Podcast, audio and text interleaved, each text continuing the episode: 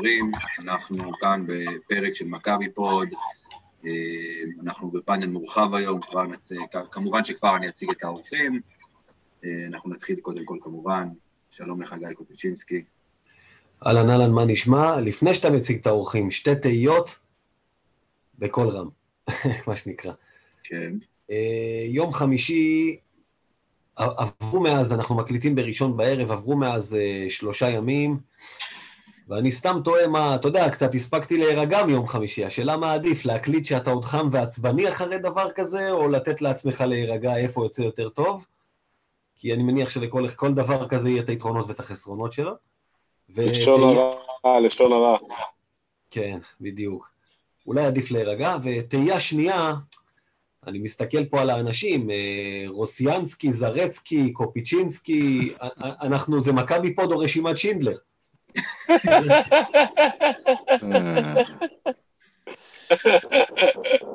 זהו, אפשר להתחיל עכשיו, עכשיו אתה יכול להציג אותו. לא, עכשיו אני מנסה לחשוב רגע, טראו, מה זה אומר? בסדר, אתה גם מהתפוצה, אבל זה בסדר. אני גם מהתפוצה, כן, אני מאותה עדה, מה שנקרא. אה, כן, טוב. זה כמו מבחן פסיכומטרי, מה יוצא דופן? כן, קצת. האמת, רגע, מה יוצא דופן? אתה יוצא דופן, לא? לא, שי רוסיאנסקי, הוא היחיד פה שלא אוהב את ניקולה. הלאה, בואו נתקדם. לא. טוב, אז אה, ככה, אה, גיא אה, זרק את שמות המשפחה של האורחים שלנו, אז שלום שי רוסיאנסקי. אהלן. ושלום לך, אושיית הטוויטר. היום יבוא ואני באמת צריך להצדיק את הכינוי הזה. אוקיי. אהלן, ערב טוב, שלום חברים. יאיר זרצקי, כן. כן. אני לגבי התהייה הראשונה של גיא, אגיד בתור מי שמאזין לפודקאסט הזה, תעשו גם וגם. גם כשאתה עצבני וגם כמה ימים אחרי. תשמע, יש מצב, אני אגיד לך מה, יש מצב שאם אחרי יום חמישי היינו מקליטים פרק, זה היה נראה כמו שיר רוקנרול משנות ה-90, 80 כזה, אתה יודע, שתופסים גיטרה ודוברים אותה, יש מצב שזה היה נראה משהו כזה. כן. מהעצבים, כן. אז בואו, אה, הזכרנו את יום חמישי האחרון, בואו אה, בוא, בוא נתחיל לדבר על זה, למרות שמה זה לא בא לי.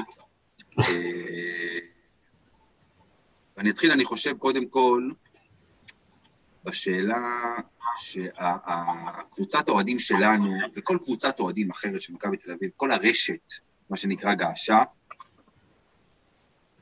עד כמה ליאניס אה, יש אשמה באיך שמכבי נראתה ביום חמישי.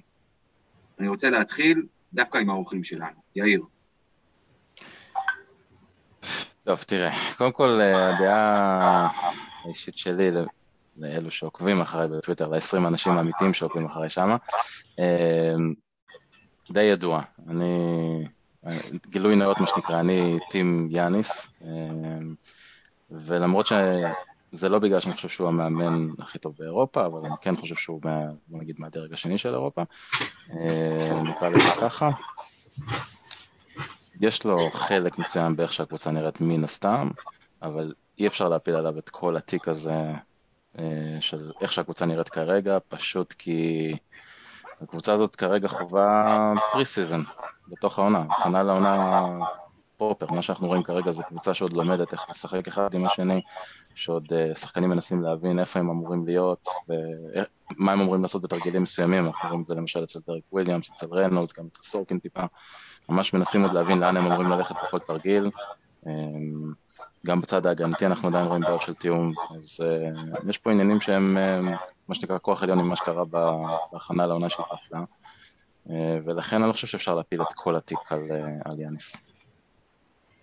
שי. קודם כל אין דבר כזה אחד אכן בלעדי, זה לא קיים בשום סיטואציה. אבל uh, לגבי יאניס, הבעיה העיקרית שלו, אני חושב, שהוא די משדר פאניקה, כי לעבור לסקוטי נגד כל העולם באמצע הרבע הראשון, די מקרין לקבוצה שלך, שאתה מוותר על מה שעבדתם באימונים, כי, כי רק זה אולי יעבור. רגע, שנייה, לא שי, שי, שנייה, לא אמרת... עכשיו, אני רוצה שנייה לשאול אותך לגבי משהו שאמרת עכשיו. אתה חושב שבשעה 8-0 לכוכב האדום, ויאניס לקח פסק זמן, או פסק זמן, או בשלב יותר מאוחר של הרבע הראשון. הוא בא ואומר, טוב חבר'ה, משחקים ארבע פינות, וסקוטי מכדרר ולוקח, אתה חושב שזאת הוראה של יאניס? תשמע, זה כבר שנה שנייה ברציפות עובד ככה. אוקיי, זה לא עובד ככה, זה נראה ככה. סקוטי לא האיש שיריץ תרגילים להרכב שלם שמסביבו. אם אתה מעלה את סקוטי ולידו קלויארו, מנלי ועוד אה, שניים, כדורסל לא יוצא מזה מסודר, לא חסימות, לא תנועה, לא מסירות. עכשיו נגיד מול בייר מינכן ברבע האחרון, אתה יכול להבין, לא רוצים להפסיד, אני מבין את זה.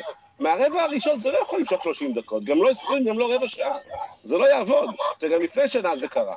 לפני שנתיים, זה היה קורה עם דורסטי לידו, מילא, אתה יודע, הכוח אש מתחלק, עוד מישהו קולע. אבל ככה? זה לא יכול לעבוד. בטוח שזה לא, שזה לא מה שיאניס בנה עליו, שהביא את אבנס בתור רכז. אז הוא אומר להם, חבר'ה, לא צריך רכז, תעמדו בפינה, סקוטי ימצא אתכם. לדעתי זה משדר פאניקה ו... ושבירת כלים, זה מוקדם מדי. די. טוב, שי נגע בנקודה נכונה, תשמע. אה, אמיר, בשנה שעברה דיברנו על זה שמכבי תל אביב מתחילה להיראות יותר טוב, לחזור מפיגורים, לחזור למשחקים, כשיאניס שובר את הכלים. ומתחיל אה, מה שנקרא חרבו דרב ועלה בבאללה. והשנה בינתיים, בשני המשחקים האלה, או, או, או סליחה, אני אגיד אחרת, במשחק השני זה לא קרה גם ככה, אבל כמו שהוא אמר, זה לא רק, אחרי ה-8-0 אתה אומר, לקח פסק זמן, וחזר איתו עם אותו הרכב של ווילבקין וארבעה פורוורדים שהוא חזר איתו למשחק מול ביין. מה זה אומר? זה אומר שאם הוא שובר את, הוא צריך לשבור את הכלים כל פעם, זה אומר שהכלים לא משהו. עכשיו, יש את החשיבות של ההכנה, אבל אתה יודע, גם הכוכב האדום, בסדר, התכוננה טוב יותר, זה מחזור שני ביורוליג. באה לפה קבוצה, לפי כל התחזיות היא לא אמורה להילחם על הפלייאוף בכלל, מה שאנחנו כן. באה לפה קבוצה בלי ארבעה שחקנים שלה, בלי אחד הכוכבים הגדולים שלה, אוסטין הולינס. באה קבוצה על נטו סרבים עם זר אחד, והוא נייט וולטרס, גם הוא לבן, מה שנקרא. לא אתלטית, לא שום דבר, ונראתה מאומנת כמו מכונה, במחזור השני. אתה ראית מאמן שעשה שיעורי בית, למד בדיוק מה מכבי עשתה במשחק הראשון, תקף את הדברים האלה. הוא ידע שמהמרים על חטיפות ולרוץ, קווי מסירה טובים, ידיים לכדור, וכל פעם שמכבי הלכה על חטיפה ופספסה, לתקוף את הסל. כל חטיפה, לתקוף את הסל. אתה ראית מישהו שעשה שיעורי בית. אז מה שמראה שזה אפשרי. אפשרי גם במחזור השני, אפשרי מוקדם. עכשיו, אם לא היה לנו את הגיבנת של השנה שעברה, היינו אומרים, אוקיי, זה רק ההתחלה. אבל אנחנו כבר שנה וחודשיים, ואתה יודע מה, אם תיקח מאז הפציעות ב- לפני שתי עונות, בעונה 19-20, אז גם יותר. קרוב לשנה וחצי, אנחנו נראים כמו אה, אין כדורסל, אין תוכניות, אין תרגילים. הבאת את ג'יימס ננלי, קלעי של 48 אחוז וחצי. אתה ראית תרגיל אחד בשבילו בשני המשחקים האלה? כן. אחד, שמפנה אותו? כן, אחד, שניים. אני רואה שהוא זורק בהיסטריה בסוף שעון, והוא עם 2 מ-10 בשני המשחקים האלה, כי הוא צריך ליצור לעצמו, והוא אף פעם לא יצר לעצמו.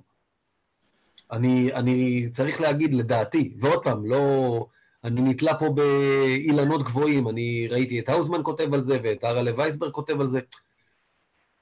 יאניס, אה, יאיר הזכיר שהוא טים יאניס, ואנחנו מכירים הרבה שאוהבים אותו, כי הוא איש טוב, והוא איש נחמד, והוא יודע לדבר עם אנשים, והוא זוכר אותם, והוא בא, ומה נשמע גיא, ומה נשמע שי, הכל בסדר. אחלה בן אדם, אבל אנחנו מכבי תל אביב.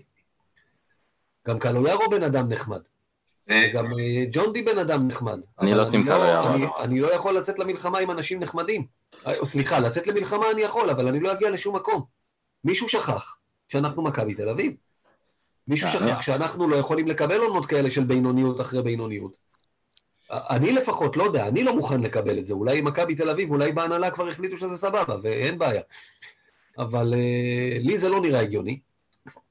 כרגע, איך שאני רואה את זה, שעון החול של יאניס, שכבר הרבה זמן, מאז שנה שעברה, התחיל להתנדנד, אה, ביום חמישי הוא התהפך באופן סופי. והחול נוזל במהירות, זה מהשעונים האלה עם החורים הגדולים האלה, ש, שזה לא לוקח הרבה זמן. אה, וזה הימור שלי אה, שהוא לא יסיים את העונה במכבי תל אביב. בתחושה שלי יש פה קבוצה שלא מתאימה לכדורסל שלו. זה הכל.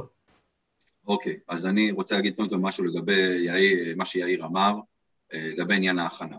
אין ספק בשנייה אחת שיש פה עניין לזה שלא הייתה הכנה, בגלל סיפור הקורונה. זה ברור לגמרי.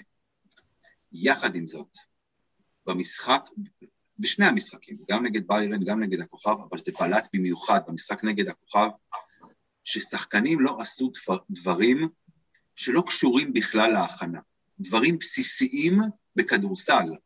דברים שאתה לומד אותם, אתה יודע, כשאתה מתחיל לשחק כדורסל, אני, אני הייתי פעם שחקן כדורסל, לא הזכרתי את זה העונה. הייתי פעם שחקן כדורסל. העונה עוד לא קרה, כן. עוד לא קרה, כן. אה, אני התחלתי לשחק בכיתה, בכיתה, אני התחלתי לשחק כדורסל בכיתה ד', בבית ספר כדורסל בהרצליה. ומלמדים אותך, אתה יודע, ואז בכיתה ו' כבר התחלתי לשחק בליגה. עכשיו, אין לך שם תרגילים. לא מלמדים אותך עכשיו אה, תרגילים מסוברים.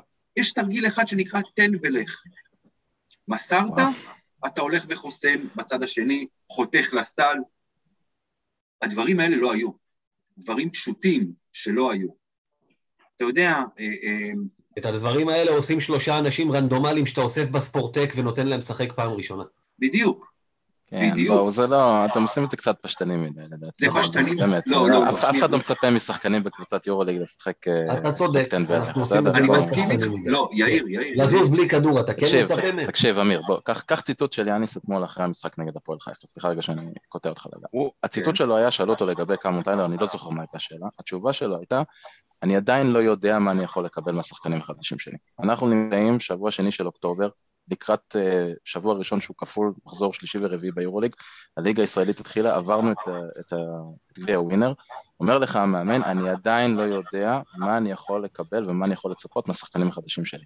זה מה שקורה כשאין לך הכנה לעונה שגם המאמן, עזוב את השחקנים שהם צריכים להגיע בכושר משחק, בכושר uh, גופני, בתיאום, המאמן עוד לא מבין בכלל מה יש לו בסגל ומה הוא יכול לצפות. אין בעיה, אין בעיה. זה בסדר שכולנו נבוא ונגיד... לפני שנה, לא? מה זה? מה הוא ראה אותם לפני שנה, הוא הרי בחר אותם, כי הוא מעריך את הקישורים הבסיסיים שלהם. אם לא, טיילור לא קם מהספסל, זה מוזר. לא, זה לא רק זה, שנייה, יאיר, שנייה, שנייה. קודם כל, כן, עכשיו אתה יודע, יאיר, אני כמוך בגדול, אני, אני ב team יאניס, כן? אני, אני חושב שהוא מאמן הרבה יותר טוב ממה שהוא מראה, בטח עכשיו.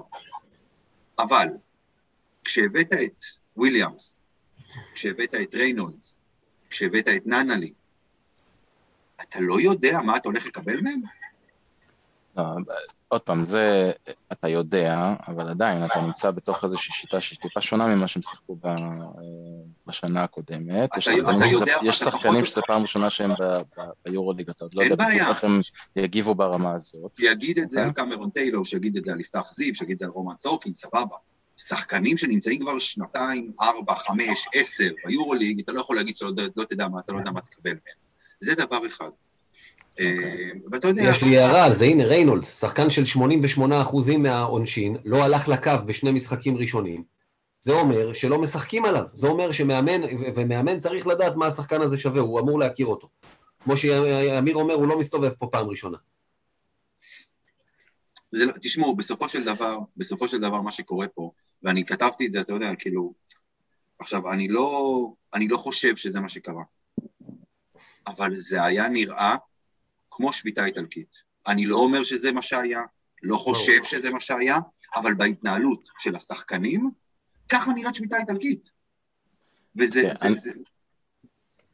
ב, ב, תראו, עוד פעם, אני, דעתי היא, ולגבי משהו ש... אה, שגם אמר על שעון החול, ושוב, אני בטים יאניס ואני רוצה שהוא יישאר, כי אני חושב שהוא מאמן טוב, המבחן שלו זה השבוע הקרוב. שני המשחקים נגד אה, וילרבן ונגד מילאנו, לא בתוצאות, גם אם נפסיד את שני המשחקים האלה, אבל נתחיל להיראות כמו קבוצה ונציג כדורסל לא טוב, אלא נורמלי, אז אפשר להיות עוד איכשהו קצת אופטימיים לגבי ההמשך. אבל אם הקבוצה לא, לא יהיה בה שום שיפור, אני חושב שבסוף השבוע הקרוב צריך לעשות איזשהו שינוי קיצוני, אחרת העונה הזו הולכת לפח. פשוט מאוד. עוד עונה שהולכת לפח, ו... אנחנו, אנחנו, מדבר, אנחנו מדברים על העונה הזו.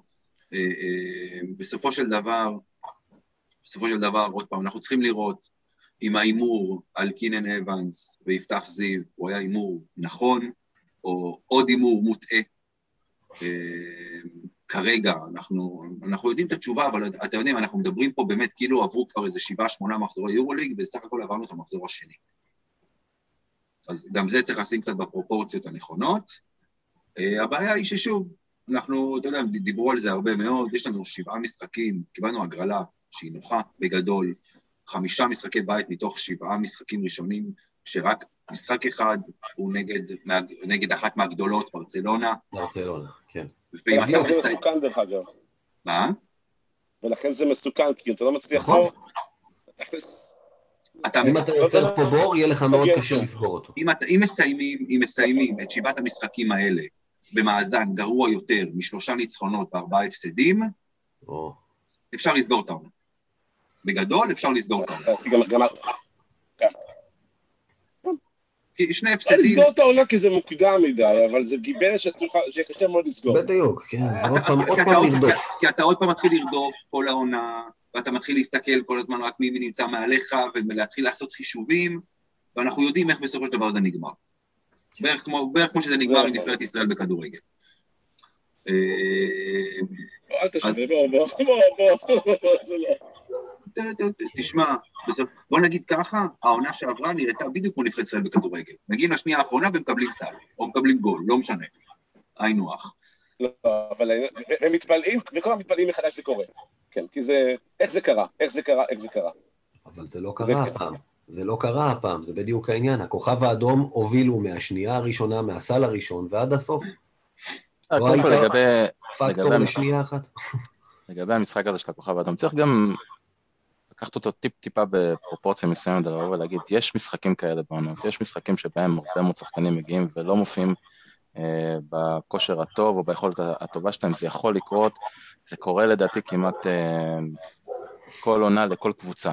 אוקיי? אז יש ימים כאלה. עכשיו, אני חייב להגיד לכם עוד פעם, גם בהקשר של אה, יאניס, אני לא יודע כמה רואים את זה בטלוויזיה, את המשחק הזה באמת שלא היה לי כוח לראות אה, שידור חוזר, בדרך כלל משחקים שאני בהיכל אני גם רואה אחר כך בטלוויזיה, את זה לא היה לי לב. היו המון המון מהלכים, בעיקר בהגנה אגב, שרואים את התגובות יאניס וטעויות שהשחקנים שלו עושים, רואים שזה לא מה שהוא ביקש מהם לעשות, ולמרות ש... אני חושב שגיא כתבת בטור שלך שזה גם איזשהו משהו שאומר שיש פה איזושהי בעיה מסוימת, בסופו של דבר צריך גם להבין שספורט מקצועני, דיברתם מקודם על כדורגל, זה נכון גם לגבי כדורסל, הוא בנוי בין היתר מזה ששחקנים עושים טעויות והקבוצה בצד השני יודעת לנצל אותם. לפעמים זה טעויות של אה, מצבים נייחים אה, כמו עם נבחרת ישראל, ולפעמים זה שחקן ששוכח את האסטרטגיה של הקבוצה או את הטקטיקה של הקבוצה, איך צריך להגן ב pick and roll, לפעמים הוא לא שם לב לאיך הוא צריך לעזור לשחקן אחר באמצע תרגיל, ופתאום מקבלים איזשהו סל קל. זה קרה המון במשחק הזה, והתגובות של ניסיה, שפשוט שחקנים שם היו קצת... אה, לא בפוקוס לחלוטין על מה שקרה במשחק הזה, לא אומר שאין לו שום חלק בנושא הזה, ברור שיש לו גם חלק בעניין הזה להביא אותם מוכנים וליישם את הדברים שעבדו עליהם, אבל אה, אני חושב שמפה ולקחת את זה למקומות של אה, שביתה, או שנראה כמו שביתה, או קבוצה לא מאומנת, או קבוצה שהמאמן אין לו השפעה עליה, אני חושב שזה קצת מוקדם מדי, קצת מוגזם מדי. אני גם לא חושב שהשבוע הקרוב זה משהו שצריך להכריע לאן הולכים, כי בסוף, בסוף, עוד פעם, אני, אני, אני אומר שוב, חוסר ההכנה הזה צריך להבין, אני לדעתי חושב שזה משהו שאנחנו לא נצליח להתגבר עליו, גם, גם את זה כתבתי בציוצים שלי בטוויטר, זה משהו שהוא קשה מדי להגיע לשבוע השלישי של העונה, במצב שבו אנחנו עדיין לא מתואמים ורואים את זה בסטטיסטיקות שלנו, לא משנה מה תבחרו, ממוצע של אסיסטים, שני מהסוף, יחס אסיסטים סלי שדה, רביעי מהסוף, אה, כמות קליעות לשתיים. אוקיי, תחשבו על זה שתרגילים שלנו אמורים להביא אותנו לזריקות יחסית קלות, לפחות לחלק מהשחקנים, אנחנו זורקים הכי מעט ביורולי כמעט, אנחנו שלישים מהסוף אם אני לא טועה, בכמות זריקות לשתיים. אנחנו עם האחוז הכי נמוך אגב, זאת אומרת שאנחנו קולים הכי מעט בתוך הצבע. ואין משהו שמלמד יותר טוב על חוסר תיאום, על חוסר יכולת של שחקנים כרגע להביא את עצמם לאיפה שהם צריכים להיות. אני חוזר למה שאמרתי בהתחלה. בסופו של דבר, יש בכדורסל כללים. בסדר, נגיד את זה ככה. וגם אמרו את זה, וגם, אה, אה, לא זוכר, אה, עופר שלח, אני חושב, אמר את זה גם בשידור, כשיפתח זיו כדרר שם ופתאום החליק וברח לו הכדור. יש כללים שבאמת, אני אומר עוד פעם, לומדים אותם בגיל צעיר. לומדים איך לרוץ למתפרצת. לומדים איך לרוץ. לא רצים באמצע המגרש. רצים על הקו, כשיש לך שחקנים שפותחים לך ורצים לך על הקווים, לא רצים באמצע. דברים, ואני אומר עוד פעם, דברים שאתה מסתכל עליהם ואתה אומר, איך לעזאזל זה קרה? אז, והדברים האלה לא קשורים לתיאום ולא קשורים להכנה לעונה. זה קשור לדברים בסיסיים בכדורסל. אז אתה יודע מה, בוא, אני זורם איתך ואומר, נכון, אתה צודק, יש משחקים, כלום לא עובד, שום דבר. לאה פשוט קרש סל בחוץ. קורה, מסכים. עדיין זה לא מסביר את הקלות שהכוכב האדום הגיעו לטבעת, בקלות. עם שטיח אדום באמצע, כן, זה הליכה לתוך ואף הטבעת, לא- זה- מה לא שהיה, זה היה מדהים. ואף אחד לא בא לעזרה.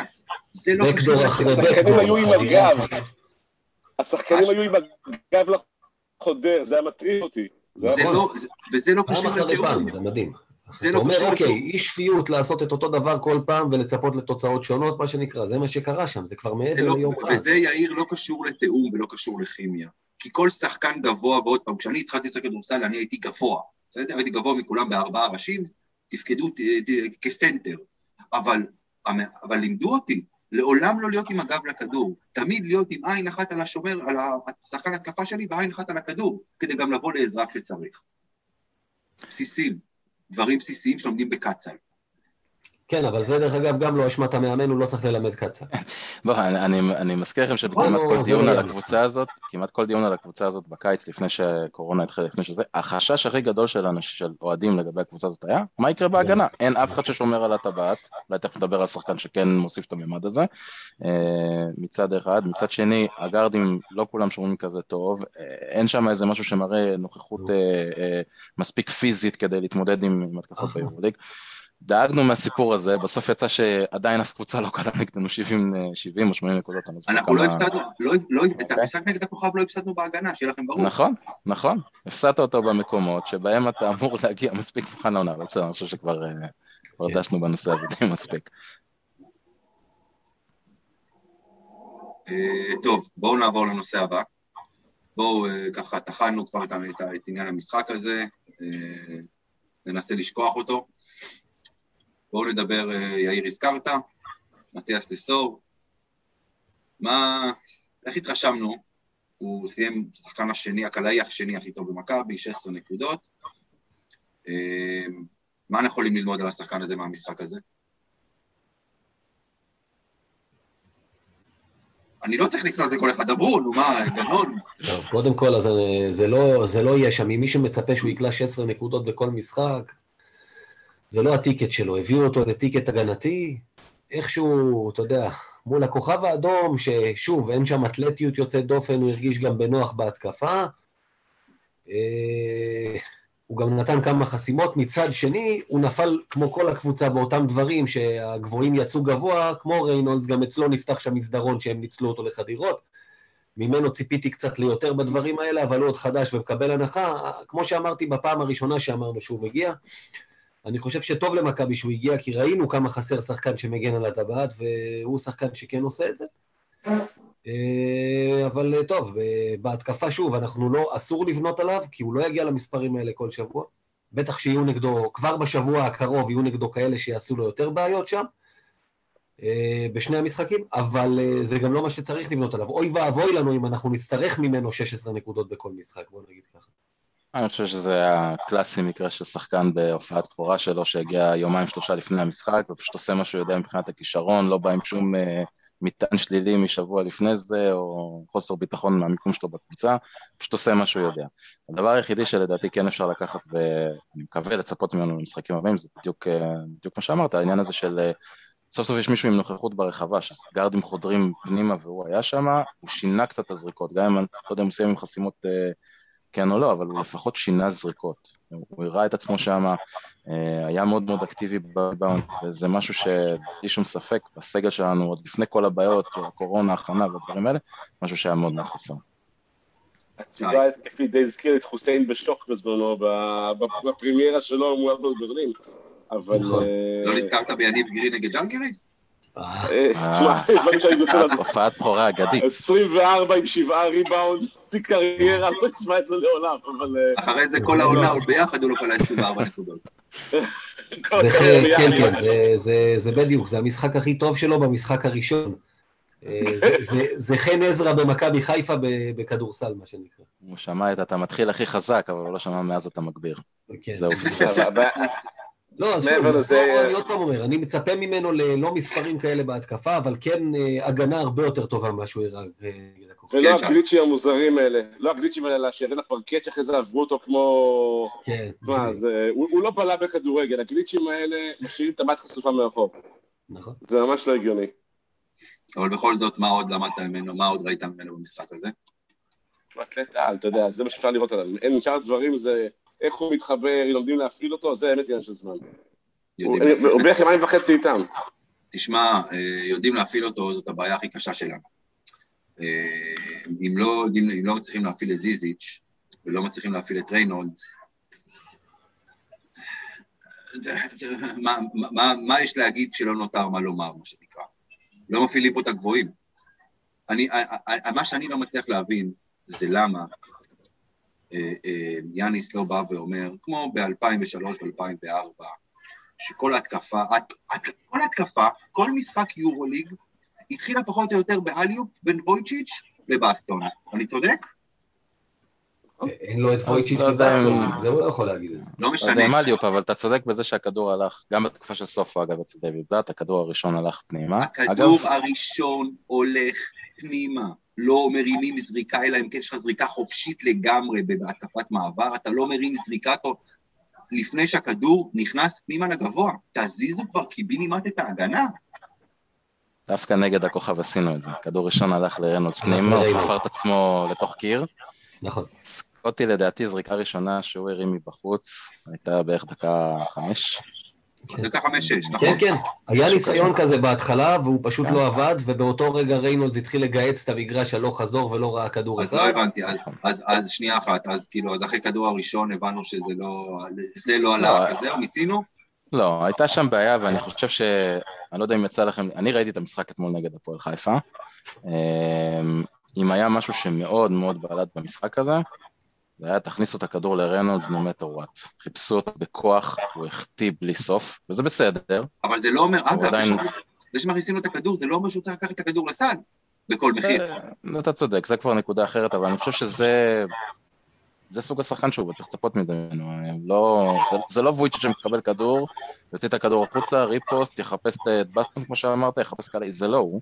למרות שהוא, לפחות בגביע ווינר, עשה את זה בצורה סבירה, נגיד ככה, אבל לפחות ראית שמבחינה של בוא נתחיל מלהכניס את הכדור פנימה ולכווץ את ההגנה לבפנים, שאולי שחקנים כמו נאנלי יקבלו זריקות קצת יותר פנויות, זה לפחות קרה. זה כבר משהו שהוא, לפחות ברמת התיאוריה, טיפה מעודד.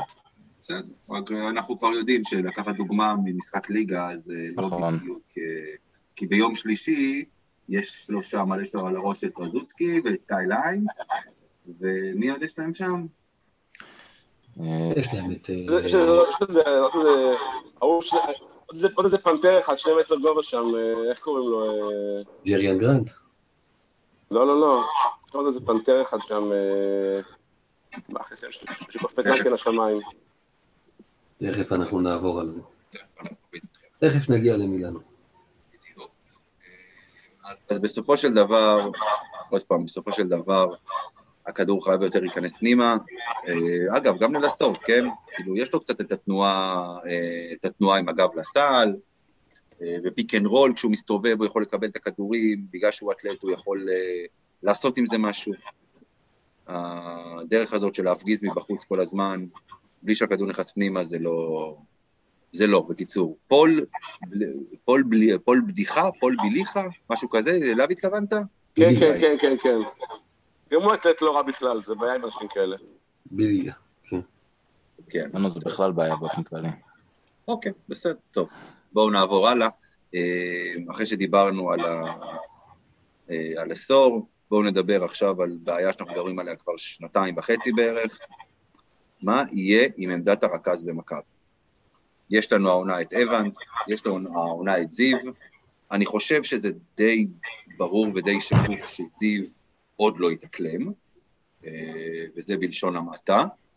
אה, אנחנו, אני, אני לא רוצה להגיד שאני צדקתי, כן? כי אני מקווה מאוד שטעיתי, אבל שאמרתי שזיו, מה לעשות, שאמרתי שזיו לא ברמה ליורוליג, אה, לפני שהוא עוד שיחק באיזה צ'יפופו league כזו או אחרת של פיבה, ובלי שהוא הרגיש מה זה שני משחקים או שלושה משחקים באופן קבוע בשבוע, שהוא לא הרגיש מה זה אינטנסיביות של מפעל אירופי, ישר זרקו אותו למים, ועוד לא סתם זרקו אותו למים, העלו אותו כדי שישמור על נייט וולטרס.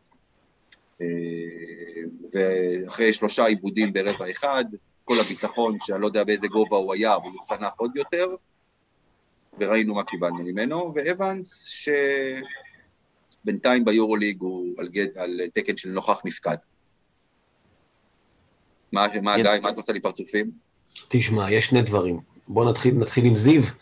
קודם כל, מה שאתה אמרת, זה גם דיברנו על זה עם יאיר ושחר בפרק סיום של עונה שעברה, שראינו שזה יכול להיות הכיוון. העניין של, ה... אה, של ההתאמה שלו לקבוצה, אבל למכבי לא הייתה שום ברירה. היא הייתה צריכה גארד ישראלי נוסף. תמיר בלאט אה, לא באמת אופציה, וגם לא באמת מתאים לדעתי. לא. אה, ים הדר לא יכול לעבור למכבי תל אביב ישירות מהפועל תל אביב, ונועם דוברת פרי לא היה מוכן לשמוע כי הוא אה, עסוק בלהיות אבי נעלבי על הגמר גביע. אז, אז אה, בקיצור, זה באמת השאיר רק את יפתח זיו, ומכבי לא יכלה לפספס גם אותו ושילך לירושלים. אחרי הכל, אני אוהב את זיו, כי עוד פעם, הבן אדם גבר, מה שנקרא. אתה רואה אותו מרביץ בחזרה ושם את הגוף, ולא פוחד לעשות פעולות שכרגע גדולות עליו, אבל אני כן מאמין בו שיש לו את האופי כן להשתפר בהמשך. בכל מקרה, אוי ואבוי לך אם אתה בונה עליו בתור הרכז הבכיר שלך. לא, זה ברור שלא, אבל שנייה, אני רק רוצה להבין, כי אתה לא רצית את קלויארו וג'ון די כי הם נחמדים, אבל אתה רוצה את זיו כי הוא גבר.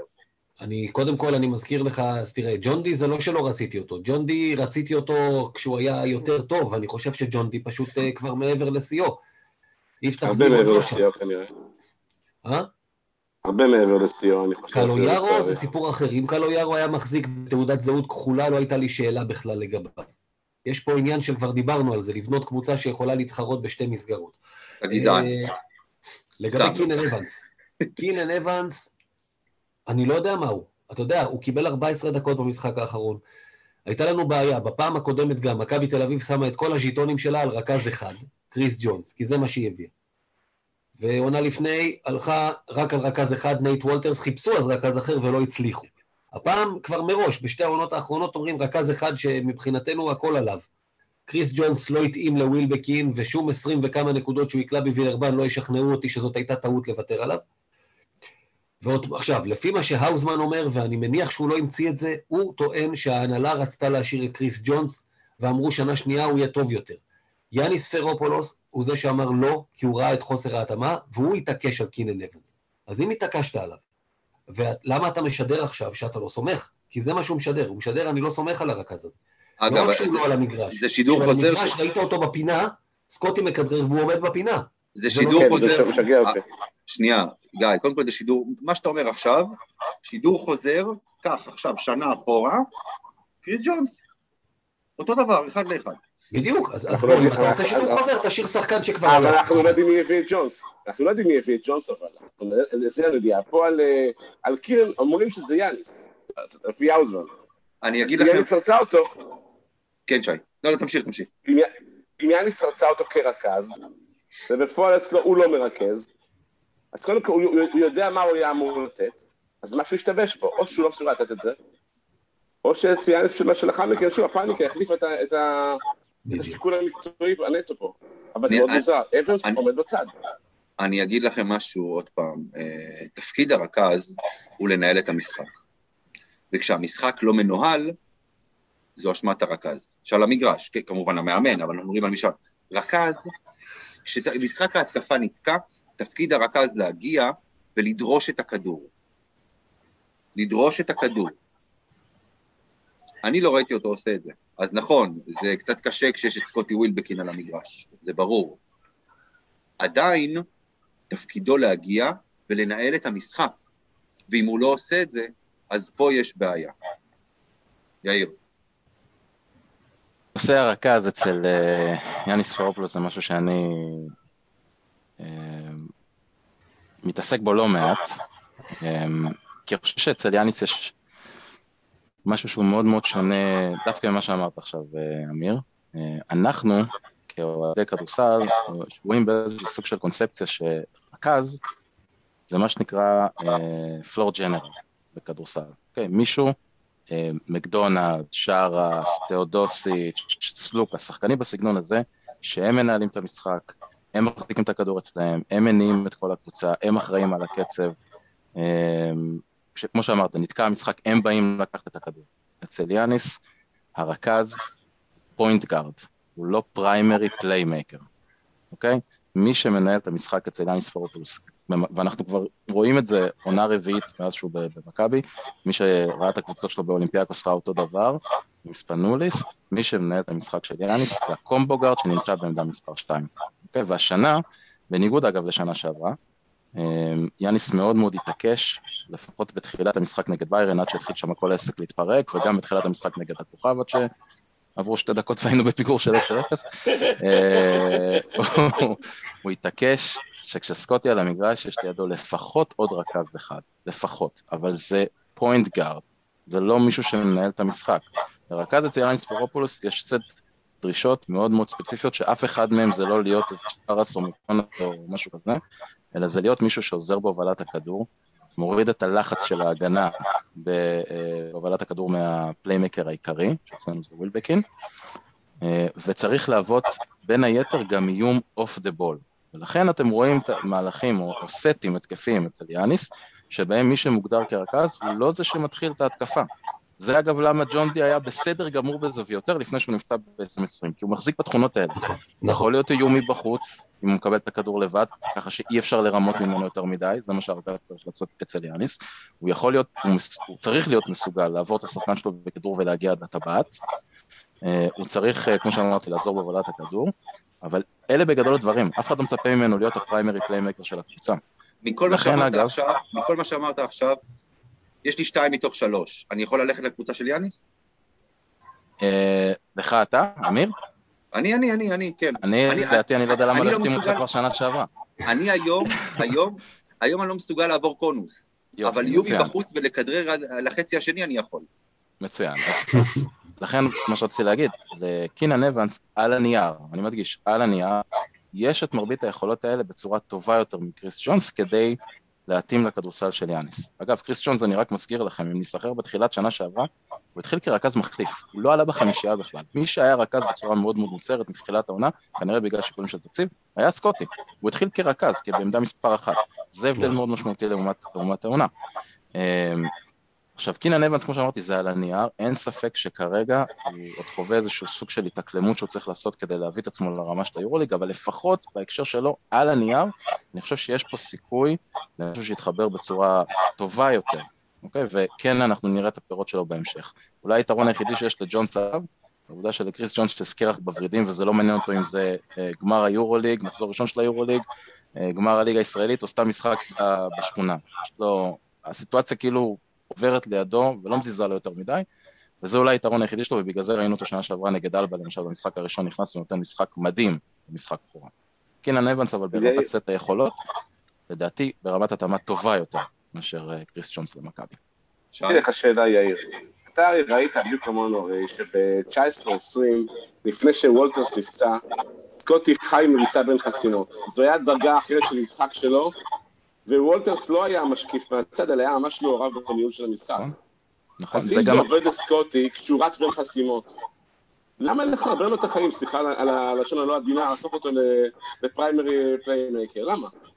אף אחד לא אמר, עוד פעם, primary playmaker זה לא אומר שהוא אה, היחידי שמכדרר, מוביל מהלך, מתחיל אותו, זה אומר שהוא, עוד פעם, playmaker זה, שוב, אני מפריד בין playmaker לרכז, playmaker זה מי שאתה נותן לו כדי לייצר, את, אה, כדי להיות היוצר העיקרי של הקבוצה, אוקיי, וזה היה ספנוליס באולימפיאקוס, זה יהיה סקוטי במכבי, כל עוד יאניס יהיה פה, זה מה שאנחנו נראה. עכשיו, אני מסכים איתך לגמרי, הסיבה שאנחנו ראינו את סקוטי ברמה הכי טובה שלו, כשהיה לידו את נייט וולטרס, שבאמת היה רכז ברמת יורוליג מהיום הראשון שלו במכבי, אה, זה בגלל שהיה ביניהם את ההתאמה הזאת, שנייט וולטרס לא חייב את הכדור כל הזמן אצלו כמו איזה סלוקאס או תאודוסיץ' כזה, הוא יכול לחיות בצד ולעזור. אוקיי? וזה בדיוק מה שאנחנו צריכים שקינן אבנס יעשה, הוא רק צריך להרים טיפה את הרמה שלו, ואני לגמרי מסכים עם מה שגיא אמר, יאניס צריך לתת לו את הביטחון כדי להגיע לשם. אבל אבנס לא מוסר כמו וולטרס, הוא לא, אין לו את התזמון הזה למצוא מישהו ביציאה מחסימה, כמו שנגיד לוולטר, הוא לא ירד בשום מקום קודם. כי הוא לא נדרש לא- לזה. אנחנו- שי, תשמע, אני אנחנו לא לא יודע. יודעים. אנחנו לא אני לא יודעים. יודע. עונה שעברה, אומנם שוב, זה בליגה שלנו, אבל עדיין, עונה שעברה הוא סיים עם ממוצע של כמעט שבעה אסיסטים למשחק. כן, אבל זה, זה, במקום שבו יש לו יתרון פיזי עצום על כמעט כל מי שמולו, וזה נכון. לא... עולם אחר. בסדר, זה חובת הוכחה, כמו שאמרנו, זה נכון, ברור. נכון. טוב, בואו אה, בואו נתקדם אליהם, כן, יש לנו עוד איזה, מישהו רוצה להגיד איזה מילה, משהו על הכוכב האדום?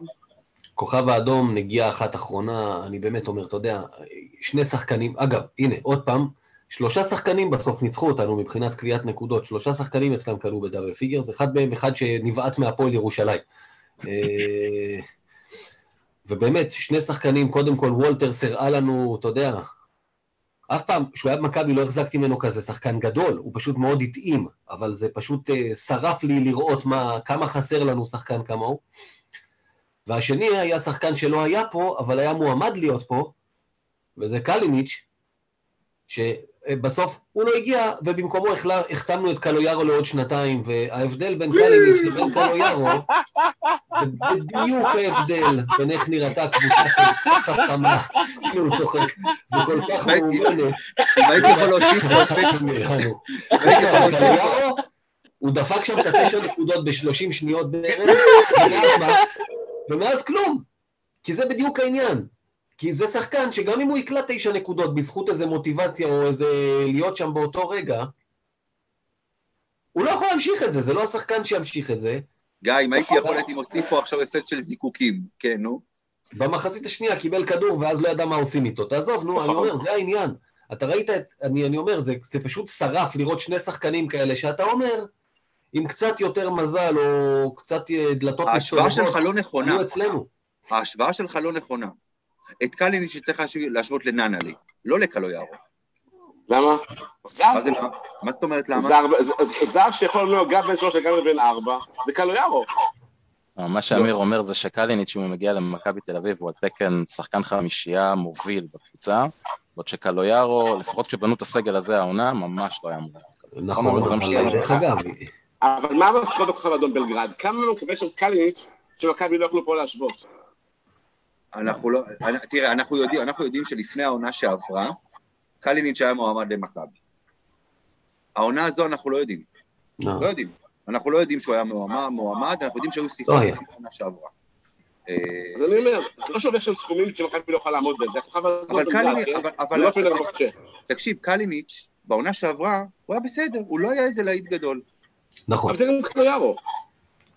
אז עוד אז פעם. אני לא צריך להיט גדול. זה בדיוק מה שאנחנו אומרים, אבל יש לו, דרך אגב, דרך אגב, עוד פעם, עוד דבר שעוד פעם, אני מצטט היום הרבה את האוזמן, וזה שוב פעם מחזיר אותי לעניין יאניס, הוא אמר שקליניץ' במכבי לא היה נראה ככה, כי הוא היה נעלם בתוך השיטה של יאניס ולא ממצה את עצמו. יכול להיות, אבל זה, דבר- זה, זה מינוס בסופו של. דבר, לא? הש- להשוות בין קליניץ' לקלויארו זו טעות. קליניץ' הוא שחקן מפתח בכוכב האדום. נכון, קלויארו, אולי הוא שחקן מפתח במכבי, הוא לא אמור להיות אחד כזה. אתה צודק. הוא אמור להיות שחקן משלים. זה טעות. ואגב, נכון. אגב, גיא, אחד הוא שחקן. כדורסל והשני הוא קלויארו, אתה צודק, אני לא צריך להשוות. טוב, גיא עובר למיוט עד סוף הפרק. אה, רגע, אתם חושבים שאם ישאלו את קלויאר, את קלויאר, הוא יודע שהוא נושא כזה חם לדיון אצל אוהדים של אין לו מכבי תל אביב? מושג, הוא נראה אה. לי בן אדם, הוא מנותק מהמציאות, ככה הוא נראה. רק מתעסק אה, כל היום בלטפח את הבלורית. ג'יימס ננלי, צריך, צריך להגיד, אה, מעבר לזה שהוא קצת איבד את הביטחון ב- בכלייה שלו, מאוד מאוד סובל מהסיפור הזה של עמדה מספר אחת, העובדה שיאניס מזיז את סקוטי לשם, מוריד אותו לעמדה מספר שתיים, כי אין לנו פשוט שחקן מספיק טוב, אה, ברגע שיאניס לא סומך על אה, קם טיילור, אז ננלי הולך לעמדה מספר שתיים כשהוא על המגרש, ובעמדה הזאת הוא צריך גם לייצר דברים, והוא צריך גם ליצור, ולא רק לעמוד בפינה ולחכות אה, לקליעות פנויות. תנסו לחשוב רגע על השנים הקודמות, כמה ראינו את, אה, את אה, בריאן כשהוא שיחק בעונה הראשונה שלו במכבי בעמדה מספר 3, ואת זוסמן, ולפני זה את אה, דיאנדרה קיין, כמה פעמים הם עמדו לבד בפינה, כי כל ההגנה התרכזה במה שקורה בגארדים, והם היו חופשיים לקליעה. זה מה שג'יימס נאנל היה צריך לעשות השנה במכבי תל אביב, הוא מאוד הוא מאוד לא, סובל זה מהעובדה לא הזאת. יאיר, זה לא יקרה כל זמן שלא תהיה תנועה בהתקפה ושההגנה לא תזוז, הם לא יהיו כן. חופשיים בפינה. אף אחד. נכון, נכון. שוב, אנחנו חוזרים עוד פעם לעניין של כמה התקפה עומדת אה, מנגנת כמו שצריך, וגם לעובדה שהוא קצת סובל מעמדת, עוד שחקן שסובל מהעניינים בעמדת הרכז אצלנו. ואגב, התקפה עומדת. אני, אני מצפה, אני באמת מצפה, עוד פעם, לא, לא יודע אם להגיד מיאני, מהעוזרים שלו, מה-17 עוזרים שיש לו. הרי בסופו של דבר, הבנו כבר שיש בעיה עם ההתקפה העומדת של מכבי, נכון? נראה לי שזה ברור לכולנו. תעלה עכשיו ארבעה גרדים וסנטר, ותשרוף את המגרש, תרוץ את המגרש, לא מש... בכל מחיר תרוץ, כי בהתקפה אוקיי. עומדת אתה עושה סל לארבע התקפות. תרוץ. העניין הוא שבשביל לרוץ צריך, צריך, צריך לקחת ריבנד. וצריך אוויר, שכרגע אולי עם המחלימים מקורונה חסר להם. כן? תכני, אז עוד פעם, אבל יש לך שחקנים על הספסל, גם אם אתה צריך לעלות עם בלייזר, בסדר לחמש דקות כדי לתת אוויר למישהו אחר, אבל אתה, אתה רץ. אגב, קמרון, קמרון טיילור, בעמדה שלוש למשל, שלא קיבל דקה נגד הכוכב האדום, קלאסי נכון. לשים אותו שם עם עוד שני גרדים, ואודרוב, כן, נכון, היה אפשר נכון, לעשות את זה. נכון, פשוט לרוץ, אתה לא קולע, אתה לא קולע בהתקפה עומדת, תרוץ בכל מחיר, גם אם תסיים את המשחק עם 30 עיבודים, בסדר? אבל יהיו לך יותר פוזיישנים. טוב, בקיצור, די, חפרנו על הכוכב האדום. אה, בואו נעבור לכוכב האדום חיפה. בואו נעבור, כן, בואו נעבור למשחק החשוב ביותר שהיה לנו השבוע. אה, נגד הפועל חיפה אתמול. מה, מה אפשר לקחת מהמשחק הזה לקראת, לקראת, שבוע, לקראת השבוע שמגיע אלינו? שום דבר, הלאה, בואו נעבור לנושא הבא. לא, ממש, אפשר לקחת, זהו, דבר אחד, שאפשר אה, להתאבד. אפשר לבצע התאבדות מהמרחק בין היורוליג לליגה השנה? זה מה שראית? כמו שאפשר היה להתאבד מהציפיות שלי לפני המשחק מול הכוכב האדום למה שקרה אחריו, זה, זה, זה באמת, כי אי אפשר לקחת מזה שום דבר. אם באת, ו, ועדיין, אגב, לא ראינו תרגילים ולא ראינו שום דבר, עדיין ראינו אלתורים, וזה נגמר על 30 הפרש, שזה באמת מראה, אני חושב שהשנה מכבי תל אביב, הפער בינה לבין יתר הליגה, הוא גדל, כרגע, ממה שנראה לי לפחות, על הנייר. יש פער פיזי ואתלטי עצום בין מכבי לשאר הליגה, זה, זה עשוי בקטע הזה. זה דבר שבאירו בכלל לא קייח לו, ובאירו זה הפוך. פה, מול הפועל חיפה, זה פשוט לא היה כוחות. אני, האמת, מהקבוצות ליגה שראיתי עד עכשיו, ואני ראיתי את כולם, למרות שאת אה, חולון ראיתי במשחק שלה באירופה, אה, אני לא רואה פה קבוצה שיכולה, אני, אני לא אגיד, אתה יודע, משחק אחד, הכל יכול לקרות, כן, אבל כשמדובר, מגיעים לסדרה בסוף העונה, מכבי, כמו שזה נראה כרגע, ומכבי לא נראה טוב, הפסד אחד בפלייאוף זה... זו אכזבה. עד אפריל, אלוהים גדול, כי דינמיקה של קבוצה יכולה להביא גם להתפרקות. אה, לא אמרתי, אמרתי, נכון לעכשיו, כמו שהקבוצות נראות כרגע. עד אפריל, אתה יודע, עד, עד אפריל יתחלפו בליגה עוד 150 זרים בערך. כן. נכון. תשמע, אני חושב שחלק מהדאון המטורף הזה שאנחנו מרגישים אחרי הכוכב האדום, והאמת שאני חושב שגם רואים על חלק מהשחקנים, כמו רנולדס למשל, אה, שמאוד מאוד השפיע עליהם איך שנראינו בשני המשחקים האלה, אשמה בזה היא על גביע ווינר, שפשוט אה, לקח אותנו ממקום שבו היינו עם כמעט אפס ציפיות אחרי הפסד במשחק אימון להרצליה, ופתאום עם ציפיות עוד פעם חזרה בשמיים, כי וואלה, דרסנו פה את כולם בגביע ווינר, אה, כולל ירושלים, כולל אלעד, שעשתה טורניר מאוד מרשים. ופתאום באנו עם איזשהם ציפיות שאוקיי, אולי הכל יהיה בסדר, ואז, ואז המציאות לא, התפוצצה לנו בפנים. אז, אז, בוא, אז בוא אני אגיד לך משהו, אז בזה יאניס מקבל ציון לא אפס, אלא מינוס שלושים, כי תפקידו של יאניס לבוא ולהחזיר את השחקנים לקרקע, ולהגיד להם, חברים, זה רק גביע צ'וקומוקו, זה לא קשור בשום דרך ליורוליג, וזה גם תפקידם של שחקנים כמו סקוטי, כמו אה, ריין, טוב, ריינולדס, עזוב, אני לא מצפה ממנו לדבר אפילו עם... אה, הוא ידבר עם עציץ. אפילו עם אשתו. כן, אם הוא ידבר עם עציץ, העציץ אה, יוכיח שיש לו יותר איי-קיו כנראה, אה, אבל שחקנים שמנוסים ביורוליג, לבוא ולהגיד גם לשחקנים האחרים שאין להם ניסיון יורוליג, שאנחנו, לא, ש, שהרמה בליגה לא קרובה בכלל למה שהם יכולים ביורוליג. אז אולי הגיע הזמן לעזוב את הליגה, אם זה המצב, כי זה היה כיף וואו, איזה תיבת פנדורה פתחת פה אה, עכשיו. עזוב, בוא, בוא, לא, לא. יש לנו עוד שעתיים לדבר? אם המשחק עם משחקי ליגה רק בעצם פוגעים בהכנה נטו של מכבי ליורוליג, לא חושב שהם פוגעים. אז כבר באמת הגיע הזמן להיפרד. אני לא חושב שהם פוגעים בהכנה, אני חושב שהנה, היה לנו שבוע להתכונן לכוכב האדום, ו... והיה נראה שלא יודע מה עשו באימונים, שיחקו שש בשורסטנגה, כי לא שיחקו כדורסל ולא התאמנו. אני חושב שלשחק פעמיים בשבוע, או שלוש, שלוש זה כבר זה, אבל uh, עוד משחק ליגה יעשה טוב uh, לחלק מהשחקנים שצריכים את החיבור הקבוצתי. אני לא חושב שזה יעשה רע. אני גם לא אני חושב... בכלל לא לעזוב את. הליגה, אבל אני גם לא חושב שזה יעשה רע. אגב, בליגה גם... הליגה- היא בכלל לא הכנה ליורוליג, בליגה אתה משחק עם חמישה זרים, אתה משחק כאילו עם סגל אחר בכלל, זה לא, כאילו אין נכון. יותר מדי לא, זה. בשביל להכניס אבל שחקנים לעניינים, כמו קמרון טיילור אולי עכשיו, או קינן אבנס, זה- זה הכוונה. אז לך על האדריאטית בכל הכוח. אתה, אבל אל תשכח, עכשיו אתה מוסיף לעצמך עכשיו טיסות, ובלאגן, וזה זה יפגע לך ביורוליג עכשיו. זה יכול יותר לפגוע לך ביורוליג, מאשר... לא, אה, הליגה, אני מדבר על הליגה שלנו. אה, הוא מדבר על אדריאטית. לא, אדריאטית, אדריאטית. כן, כן, כן. זה עוד יותר, כן, הם טסים מספיק, הם לא ירצו את זה, זה ברור. אני חושב שהדיון הזה הוא דיון שייפתר לנו בעוד כמה שנים, ואני חושב שהכיוון של היורוליג מאוד מאוד ברור, ויגיע יום שבו קבוצות יורוליג יצטרכו לעשות את הבחירה איפה הן משחקות, כשהיורוליג יהפוך להיות עוד יותר סגור ממה שהוא היום, עם, עם בערך 20 קבוצות, ו- ולו"ז שהוא טיפה יותר דומה ל-NBA, אני חושב שלשם זה הולך בכל מקרה. כל עוד שמעון- אבל זה דעתי האישית, כן, אין פה... כל עוד שמעון מזרחי בחיים ובמכבי, מכבי לא יעזבו את הליגה, אז בואו... אה,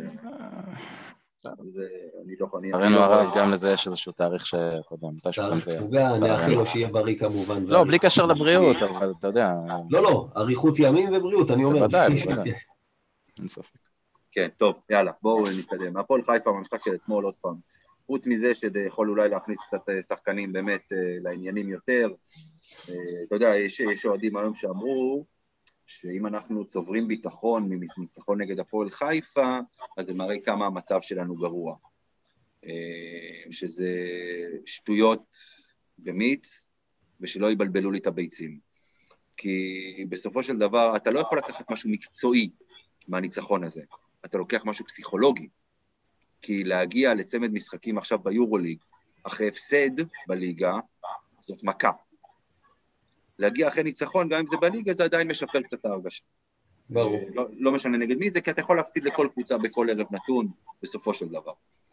טוב, יש לנו. אוהדים שאוהבים רק, אה, אתה יודע, רק להתלונן. אני ראיתי גם הרבה מאוד אנשים שאני אני יודע ששנה שעברה רק ירדו על כמה קריס ג'ונס אה, לא מתאים למכבי, ופתאום השנה מדברים על איזה טעות הייתה לשחרר אותו. אנשים, זה- אנשים, אוהדים לא. שלנו תמיד ימצאו על מה להתלונן. מה שי? אבל זה אוהדים כמו כל אוהדים. אין לו משהו לא ככה. ברור. לא, לא, בוא, בוא, בוא נגיד ככה, אתה לא תשמע לא ממני ולא מגיא, שדיברנו פה כל שבוע בערך על זה שקריס ג'ונס לא מתאים, לא תשמע ממנו פתאום עכשיו, וואו, לא, אבל- יש, מה שהוא מתכוון שיש כאלה. לא, בסדר, יש כאלה, אין בעיה, ברור שיש החכמים כאלה, בדיעבד, ברור. ברור, כן, כן. כל עוד מוחקים לפייסבוק תגובות ופוסטים, נורא נורא קל להגיד את זה בדיעבד. עוד פעם, דיברנו על ריינולדס, דיברנו על זה אלף פעם, על כמה אנשים, איך שחררנו אותו, מה עשינו, אני לא ראיתי אף אחד רץ להשאיר אותו בעונה הראשונה, ושוב פעם, כי הוא לא הראה גם, אבל... אה, זה גם לא היה. ריאלי, כי... כן, כן. זה בדיעבד. בדיוק. כן, הכל, בסדר, חוכמה בדיעבד זה אחלה. טוב, בואו בואו נתקדם, יש לנו שבוע קשה לפנינו. אה, אז בכמה מכבי מנצחים את מילאנו ביום שלישי? זה יהיה דו-ספרתי או שזה יהיה צמוד כזה? החזרה בשבעים ותשע המיתולוגי, אבל... אה, מתי ניצחנו פעם אחרונה במילאנו? אה, 2018, נכון. מספחיה. נכון. אז אה, מי- מי מי מתנדב להרים טלפון לספחיה? לא, לא, לא, לא, לא, לא. אל תגיד את זה אפילו בצחוק. תקשיב, הלו, תקשיב טוב, יאיר, תקשיב טוב. בכל השטויות שרצות עכשיו, שרוצים להחזיר את קטש, אני אמרתי, אני מעדיף את ספחיה ולא את קטש. לא, גם זה לא להגזים, בוא, בוא. יש- עזוב. אני- אם אפשר ששניהם ביחד יאמנו קבוצה נגדנו, אני אשמח. אגב, אגב. רגע, עצרו, עצרו, עצרו. סקופ, לא סקופ, סליחה. לא סקופ, סליחה, אבל עדכון. אתם זוכרים את קבוצה, קבוצה שנקראת, גיא אוהב אהב לה- להגיד שהיא שיש לה שם של לטאה, איגוקיה? איגוקיה. אתם זוכרים אותה? כן, אה, שיחקו מול- מול מול- מול- מול- מול בית ג'אלה, לא? הפועל ירושלים. מול הפועל ירושלים. אפצה בית הם- ג'אלה, כן. כן. אז איגוקיה ניצחה היום את הכוכב האדום. כן, כן. נו, ומונקו הפסידה ב-30 הפרש למי זה היה שם ב... ב- בליגה הצרפתית. מה שקורה בליגות באירופה, הליגה, בוא נגיד את זה ככה, המעבר של קבוצות יורוליג לליגות המקומיות שלהם הוא לא דומה בשום דבר למעבר של מכבי תל אביב לליגה המקומית. הליגות המקומיות באירופה הרבה הרבה יותר חזקות משלנו. בוא, בחייאת, זה יגוקע, נו. לא משנה. נשבע. אני נשבע לך שכשהייתי בסופר פארם אתמול ראיתי תרופה בשם הזה, ביקר. יכול להיות, לא, זה בסדר, אה, קבוצות עם שמות של תרופות יש, כן, זה לא... בסדר. טוב, בסדר. כן, כן. אז לא, רגע, שנייה, לא עניתם לי, נו. כמה אנחנו מנצחים את מילאנו? אתה סופר את הסלים של החימום גם, כאילו? שאני אבין? איך- החוקים- עובדים. אה, אה, השרים שלך יהיו בחימום. אנחנו, אה, הייתה בדיחה כזאת פעם של נראינו נהדר, מסרנו את הכדור, קלענו, ואז הקבוצה השנייה עוד גם-. עלתה למגרש. כן, בדיוק, אני חושב... שמע, אני חייב להגיד ששבוע כפול זה, זה בא רע עכשיו, אבל לא רק שזה בא רע עכשיו, הסדר משחקים עוד יותר לרעתנו, כי יש לך רק מה להפסיד ממנו. אם היית מקבל את וילרבן קודם, ווילרבן היא קבוצה יותר אה, ברת ניצחון מבחינתנו, נגיד ככה, ואתה מנצח אותה, אתה בא עם קצת יותר ביטחון למילאנו ואולי זה אחרת. אם אתה בא למילאנו ויקרה מה שאני מצפה שיקרה ותחטוף בראש, אתה כבר בא עם הראש למטה לווילרבן וזה יותר מסובך. יש פה עוד בעיה בהקשר הזה, אגב, בצד של המשחקים, וילרבן, אם אני זוכר נכון, יכול להיות שאני טועה, אבל אם אני זוכר נכון, משחק ראשון שלהם הוא נגד הנדולו אה, בחוץ, נדמה לי. אה, אני מקווה שאני לא טועה. את יבואו להוציא. עליהם, אה, הם יבואו להוציא עליהם את העצבים של שני הפסדים בפתיחת העונה. אין להם שם אפילו תיאוריה לנצח. לא, הם גם עם שתי הם- ניצחונות, הם גם עם 2-0 שלהם, אתה יודע, הם גם לא בלחץ. כן, בדיוק, הם באים שם יבוא. משוחררים לגמרי, וסביר מאוד להניח שהם יעשו את מה שאנחנו צריכים כנראה לעשות במילאנו, אני אומר את זה באמת בצער רב, אבל איפשהו באזור תחילת הרבע שלישי, פשוט לזרוק את המשחק, לתת. לשחקנים שלהם לנוח ולהגיע לא יותר... מכביסטי. אה, לא יאניסי ולא מכביסטי במיוחד. תשמע, אה, לא. לא. אה, אני אגיד לכם ככה, אה, רגע, אה, שנייה, שנייה, אני רק עוצר, אני עוצר אותך לשנייה אחת. הם מארחים את הנדולו. הם מארחים את הנדול, אוקיי. עדיין הפסידו. אה, סביר להניח שהפסידו, כן, וילרבן בשום שנה זה משחק חוץ זה לא משחק קל, לא קל לשחק שם, הם גם שנה שעברה אה, ניצחו לא מעט קבוצות שם, כולל גם אותנו, אבל לא מעט קבוצות טובות אה, איבדו שם משחקים. אה, יש להם סגל אה, לא רע בכלל. הם התחילו את העונה עם המון ביטחון, שני ניצחונות, כמו, ש, כמו שגיא אמר, ואני חושב שגם הם יבואו למשחק הזה באיזושהי ידיעה שזה משחק שיכול אה, לשתי הקבוצות להשפיע מאוד מאוד אה, על, על, על המשך העונה. זאת אומרת, אנחנו פוטנציאלית יכולים להגיע לשם עם אפשרות ל-1-3 שלילי, הם יכולים להיות 3-1 חיובי, זה פער, אה, זה הבדל מאוד מאוד קיצוני בהקשר הזה. אה, זה המשחק היותר חשוב מבין השניים בשבוע הזה, כן. לדעתי, אין שום ספק. אל אני- תשכח את ה- את האקס שרוצה לתת לך בראש, מה שעד עכשיו אגב עובד יפה לאקסים שלנו, כן, מה שנקרא. כן. תגידו, אני רק- אני רק רוצה לשאול שאלה. בוא, אני אני רוצה להתייחס קודם למילאנו, כי זה המשחק הראשון אה, כן. אה, שיהיה לנו. רק אני כאילו בא ואומר, סבבה, כאילו יש שם שמות אה, גדולים, אה, קבוצה, אי אפשר להגיד עליה שהיא קבוצה לא טובה, כן? אבל קבוצה זקנה, כן, קבוצה זקנה, הכוכבים לא. הגדולים שם לא צעירים. אם נוציא רגע לא, לא. אתה צודק, היא זקנה וחכמה, היא מנוסה, יש לה זה מאמן... אני גם אומר על דמות. אמא שלי, זה עדיין לא אומר... לא, מס- הקבוצה היא התורם מסינה. הוא זקן, הוא מעבר לשיאו, אבל מה שהוא שכח אחרים עוד לא למדו.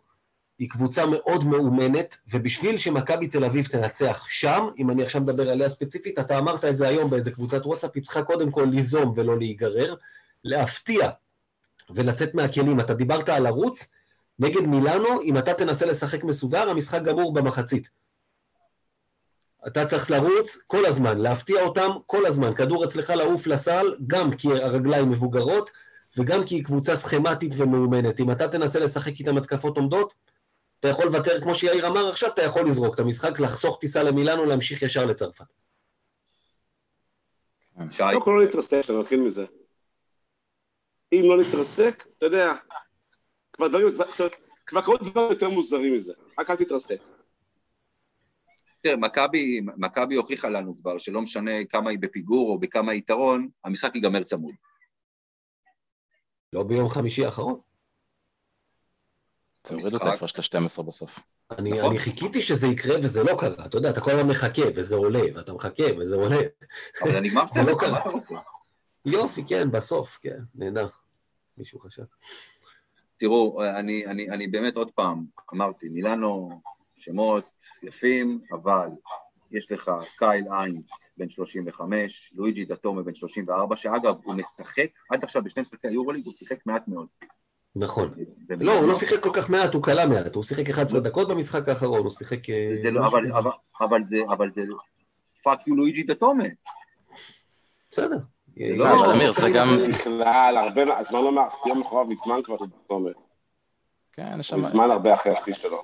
זה, נכון. זה גם איזשהו סוג של יתרון לקבוצה הזאת, אני חושב שכולם שם מבינים שזה לא עכשיו פרויקט ארוך טווח, זה או השנה או לא קורה, לסגל הזה.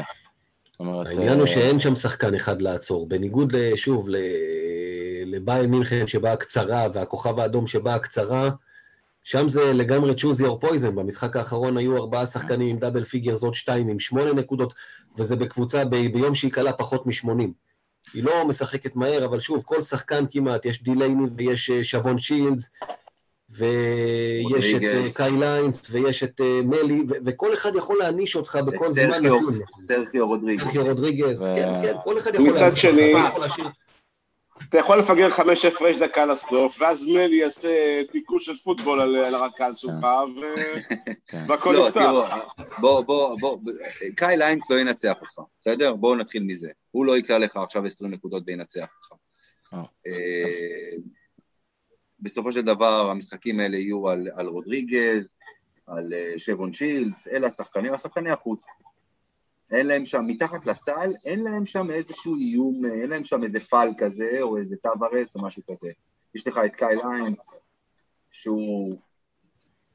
אני לא רוצה להגיד שהוא שחקן טוב, הוא פשוט מאוד מאוד יעיל. מאוד יעיל במה שהוא עושה.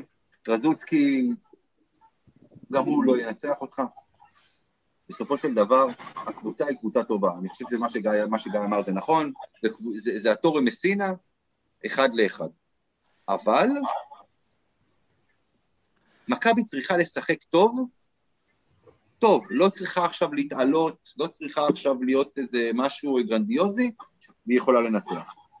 אז אני, אני, אני אגיד לך משהו אחד, אה, אמרת מקודם שמכבי יהיו יצירתיים, ייזמו וכל זה, אחזיר אותך למשחק שהיה לנו בברצלונה שנה שעברה, אגב גם בשבוע כפול עם וילרבן, נכון. ובאנו לשם עם טקטיקה מאוד מאוד מעניינת של חילופים בכל מחיר על הכל, ולנסות לפתות את ברצלונה להכניס פנימה כדור לגבוהים שלהם, למזלנו הם גם שיחקו בלי דייוויס שנפצע ממש בחימום או משהו כזה, אז לא היה להם שחקן פנים שהוא באמת איזשהו שחקן שאתה יכול לתת לו כדור ו... ויעשה הרבה נקודות למטה, כמו שאמרת, קייל היינס לא ינצח אותך ממשחק post-up, גם טרשבסקי לא, לא בדיוק מצטיין בזה. זה למשל משהו שאפשר לנסות אה, ככה טיפה להפתיע, אבל- קצת לשבש להם את המשחק, אבל- להוציא אותם מה... מה... אבל אתה צריך בשביל זה תיאום הגנתי שאין לך.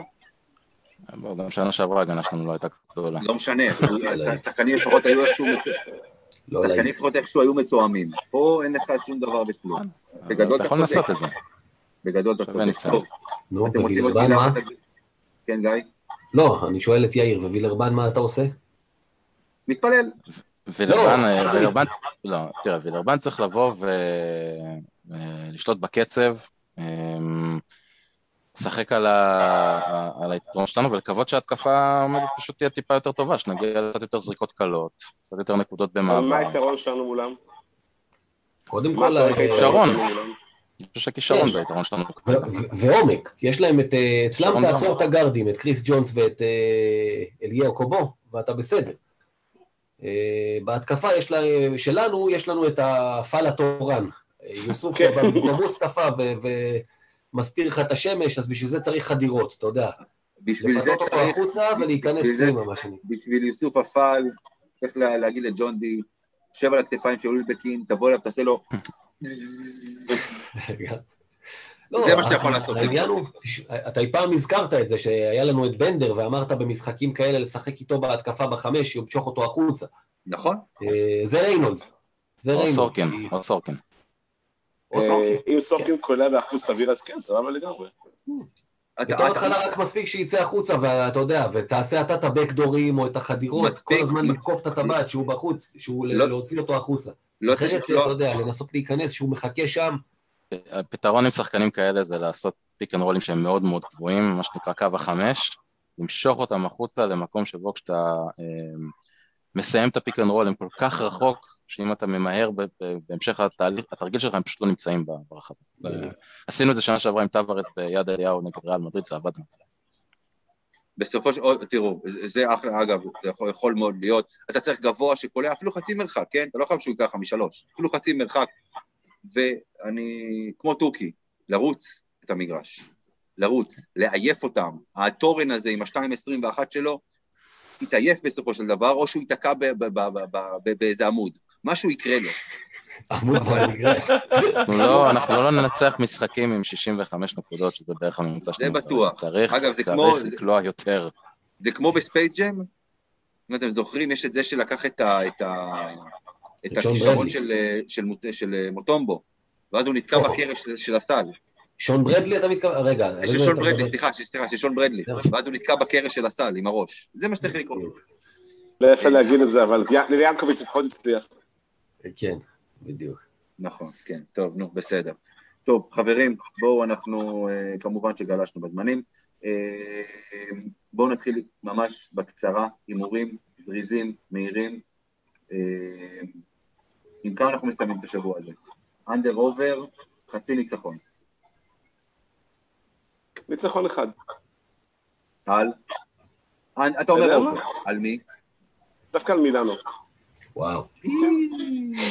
הכל בזכות ניקולה. יאיר? שמע, אם אנחנו מנצחים את מילאנו ומפסידים לווילרבן. כמו שהיה עם ברצלונה אגב, אתה זוכר? זה היה הפוך, הפסדת לווילרבן ואז, אם נכון, לא אם אתה לא מפסיד. לווילרבן אתה כנראה לא מנצח את ברצלונה. נכון, נכון, נכון. אמ, הפוך, נכון. אני, אני אגיד אה, גם over ניצחון אחד זה יותר אה, משאלת לב מאשר מחשבה ריאלית אה, ביחס לאיך שנראינו, ואני מאוד מקווה שזה מה ש- שנצליח לעשות. גיא. על וילרבן, מן הסתם. היות ואני יודע מה אמיר יגיד, ואתה יודע, אני... אה, לא, לא, אל תעשה את החישובים האלה, ואל תתחיל איתי עם נאחסים ושטויות. תגיד מה אתה חושב ובלי חרטות. התחלתי אה. אמיר, אתה לא אוהב נאחס? לא, אני, אני, אתה יודע, אני. בגדול בן אדם שלא מאמין בנאחס. אני, לא, שני הפסדים. במילאנו בגדול, בווילרבן בקטן ומעצבן. טוב. אני אומר שתי ניצחונות, לא, סתם, לא, לא. אני לא אומר שתי ניצחונות, אבל אני אומר over, אחד מהם ננצח, אני לא אומר מי, כי זה באמת לא משנה, כן? ההימור פה זה על באמת... אה, אבל זו אה, המטרה כמה- עכשיו, המטרה היא לחזור. רק מדבר אחד אני חושש, ממשחק שיגמר על אה, התקפה אחת שבה ווילבקין לוקח שלשה ומחטיא, אנחנו משחקים בשתיים. בוא, בוא לא זה נדבר על זה. יאיר. טוב. טוב, אז מבחינתי זה over. under over, 149 וחצי, לא, לא, סליחה, 100, סליחה, 139 וחצי נקודות בשני המשחקים, שמכבי כל מכבי. לא, זה נעבור. מה? עוד- עוד פעם, מה עליי? 130, 140 וחצי בשני? נקודות. 140 נקודות, כאילו 70 בכל משחק. אה, אני מאמין שנעבור את זה. אתה באת, אנחנו שני משחקים לא הגענו. נכון. אבל אה, זה יקרה, אני מאמין. די. אה, גם אני חושב שנעבור, בעיקר כי מילאנו יהיה גר בשתיים, אז הם ייתנו לנו לקלוע יותר נקודות. ווילרבן- כן, ההגנה לא היה, כן, אנחנו נגיע ל-150 ככה. יאיר, אנדר בגלל המשחק עם אילנה. אנדר בגלל המשחק של... למה כמה אתה חושב שנקלע שם? 40 נקודות? זהו, לא, אולימפיאקוס בינתיים. לא, אבל אתה, אתה תעבור בווילרבן את ה-70 וקצת, ושם אתה פשוט תקלע באזור ה-60 וקצת. שאלוהים יעזור לי, יאיר, זו פעם אחרונה שאתה פה, אתה מבאס לי את הנשמה. אמרתי over בניצחונות, מה אתה... כן. אז אה, לא, לא, אה, כן, איך- איך זה- איך זה עובד בדיוק? סליחה, בוא יש תסביר לנו. הגנה מצוינת, אף קבוצה לא קלעה נגדנו יותר מ-70 נקודות, או 6... או... כן, 70 וקצת. ננצח אותם הגנה- 5-2, 5-4, כזה, כדוריד זה יהיה. לא, זה בוא, טניס. אגב, אה, ש... לא צריך לצפות שם על איזה משחק אה, יפה לעין, זה שתי הקבוצות עם הכי פחות אסיסטים ב- ביורוליג, פחות או יותר, ו... עזוב, כן. זה כרגע-. אנחנו לא מבקשים יפה, אנחנו כרגע כן. מבקשים כן, לא, יופי הרעיון אותם בשלב הזה של החיים, כן. כן, לא להירא- להיראות כמו קבוצה ולנצח אחד מהשניים. באמת שלא ביקשתי יפה כרגע. אתה יודע מה? כן לא לראות כמו קבוצה, ינצח. לא אכפת, לא צריך לראות כמו קבוצה. אה, אתה יודע, כן, אולי, לאורך זמן. יפה נשמור למשחקי בית מול... אה, לבאים. כן, טוב, הלאה. הימור אחרון שלנו, אה, וזה הולך לכיוון של קינן אבנס.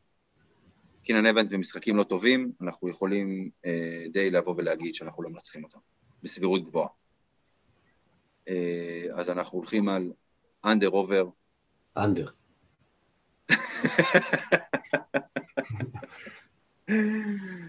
אנדר עובר 23 וחצי נקודות בשני המשחקים. ביחד. לא, זה אנדר קל, לדעתי. אנדר, אנדר, כן. זה לא אומר שהוא לא יהיה טוב, אגב, אבל אנדר. נכון, אני רוצה שימסור יותר, אבל כן, זה אנדר קל. אם הוא לא קולע נקודות, אתה לא מנצח. אם הוא לא חושף להגנה ועושה עבודה יפה, ו... אני הלכתי על שני הפסדים, אז אתה יודע, זה גם מסתדר, לא, אני לא רואה את זה קורה. יאיר הלך על ש- יאיר הלך- יאיר הלך על אובר, אבל כל שאר ההימורים זה זה כאילו הפסדנו. לא? כן. רנולד זיקלה, ננלי, לשחרר לו ידית, וויליאמס קצת יותר טוב, טוב, אוקיי. טיילור יזרוק, אתה אומר. קלו יער. קאו, קלויה, קלויה, אין קלויה, קולע אנחנו מנצחים, אז אין חבל, כל השאר מיותר פה. מצידי שיעלה קלויה או נגיד חמישה ממילאנו, זה לא מעניין אותי, אנחנו מנצחים. שי, אנדר עובר, אלא הוא לא, אין לי סיכוי, אנדר. אני הולך על האובר. אני אראה לכם מה זה. טוב, כן. אה, טוב, בואו אנחנו מסיימים פה את הפרק הזה. כן, אה, שיעור היסטוריה רצית, יאיר. כן, אתה עוד רצית שיעור היסטוריה. עוד מעט כבר צריך לקום לעבודה. אה, טוב, התחלנו את הפרק הזה די בדיכאון, לפחות בסוף אנחנו צוחקים קצת, למרות שאנחנו צוחקים על עצמנו, אבל בסדר, לפחות אנחנו צוחקים. אה, אז שי רוסיאנסקי, יאיר זרצקי, אושיית הטוויטר, תודה רבה. תודה לכם. גיא קופיצ'ינסקי, וכאן אמיר טראו, חפשו אותנו, פייסבוק, טוויטר, טלגרם, טראוצקי. טראוצקי. כן. אתה יודע, זה- זה פיני גרשון עשה את הקטע הזה, שהיה לו פיינל פור עם אה, אוברדוביץ', כן. איבקוביץ' ו... נו, ברח, רגע, איבקוביץ' בצסק"א, אוברדוביץ'. מי היה הנוסף? הוא איבנוביץ', אמר, אני צריך... אה? לא, לא. הוא איבנוביץ', אמר, אני צריך להיות גרשון. ב-2005? לא, אוברדוביץ', 2005, כן, יש מצב. איבנוביץ', איבנוביץ'. אוברדוביץ', נו. איבנוביץ', כן, איבנוביץ', טוב. אוברדוביץ'. אוברדוביץ' ו- ואיבקוביץ', מי היה שם בצסק"א? בדיוק, כן, כן, כן, כן, איבקוביץ'. הנה. זה, זה זה. טוב, אז אה, אנחנו מסיימים כאן, נתראה שבוע הבא בתקווה לפרק אופטימי יותר. תודה רבה, אמן. תודה, חברים. ויאללה מכבי. ויאללה מכבי. ביי.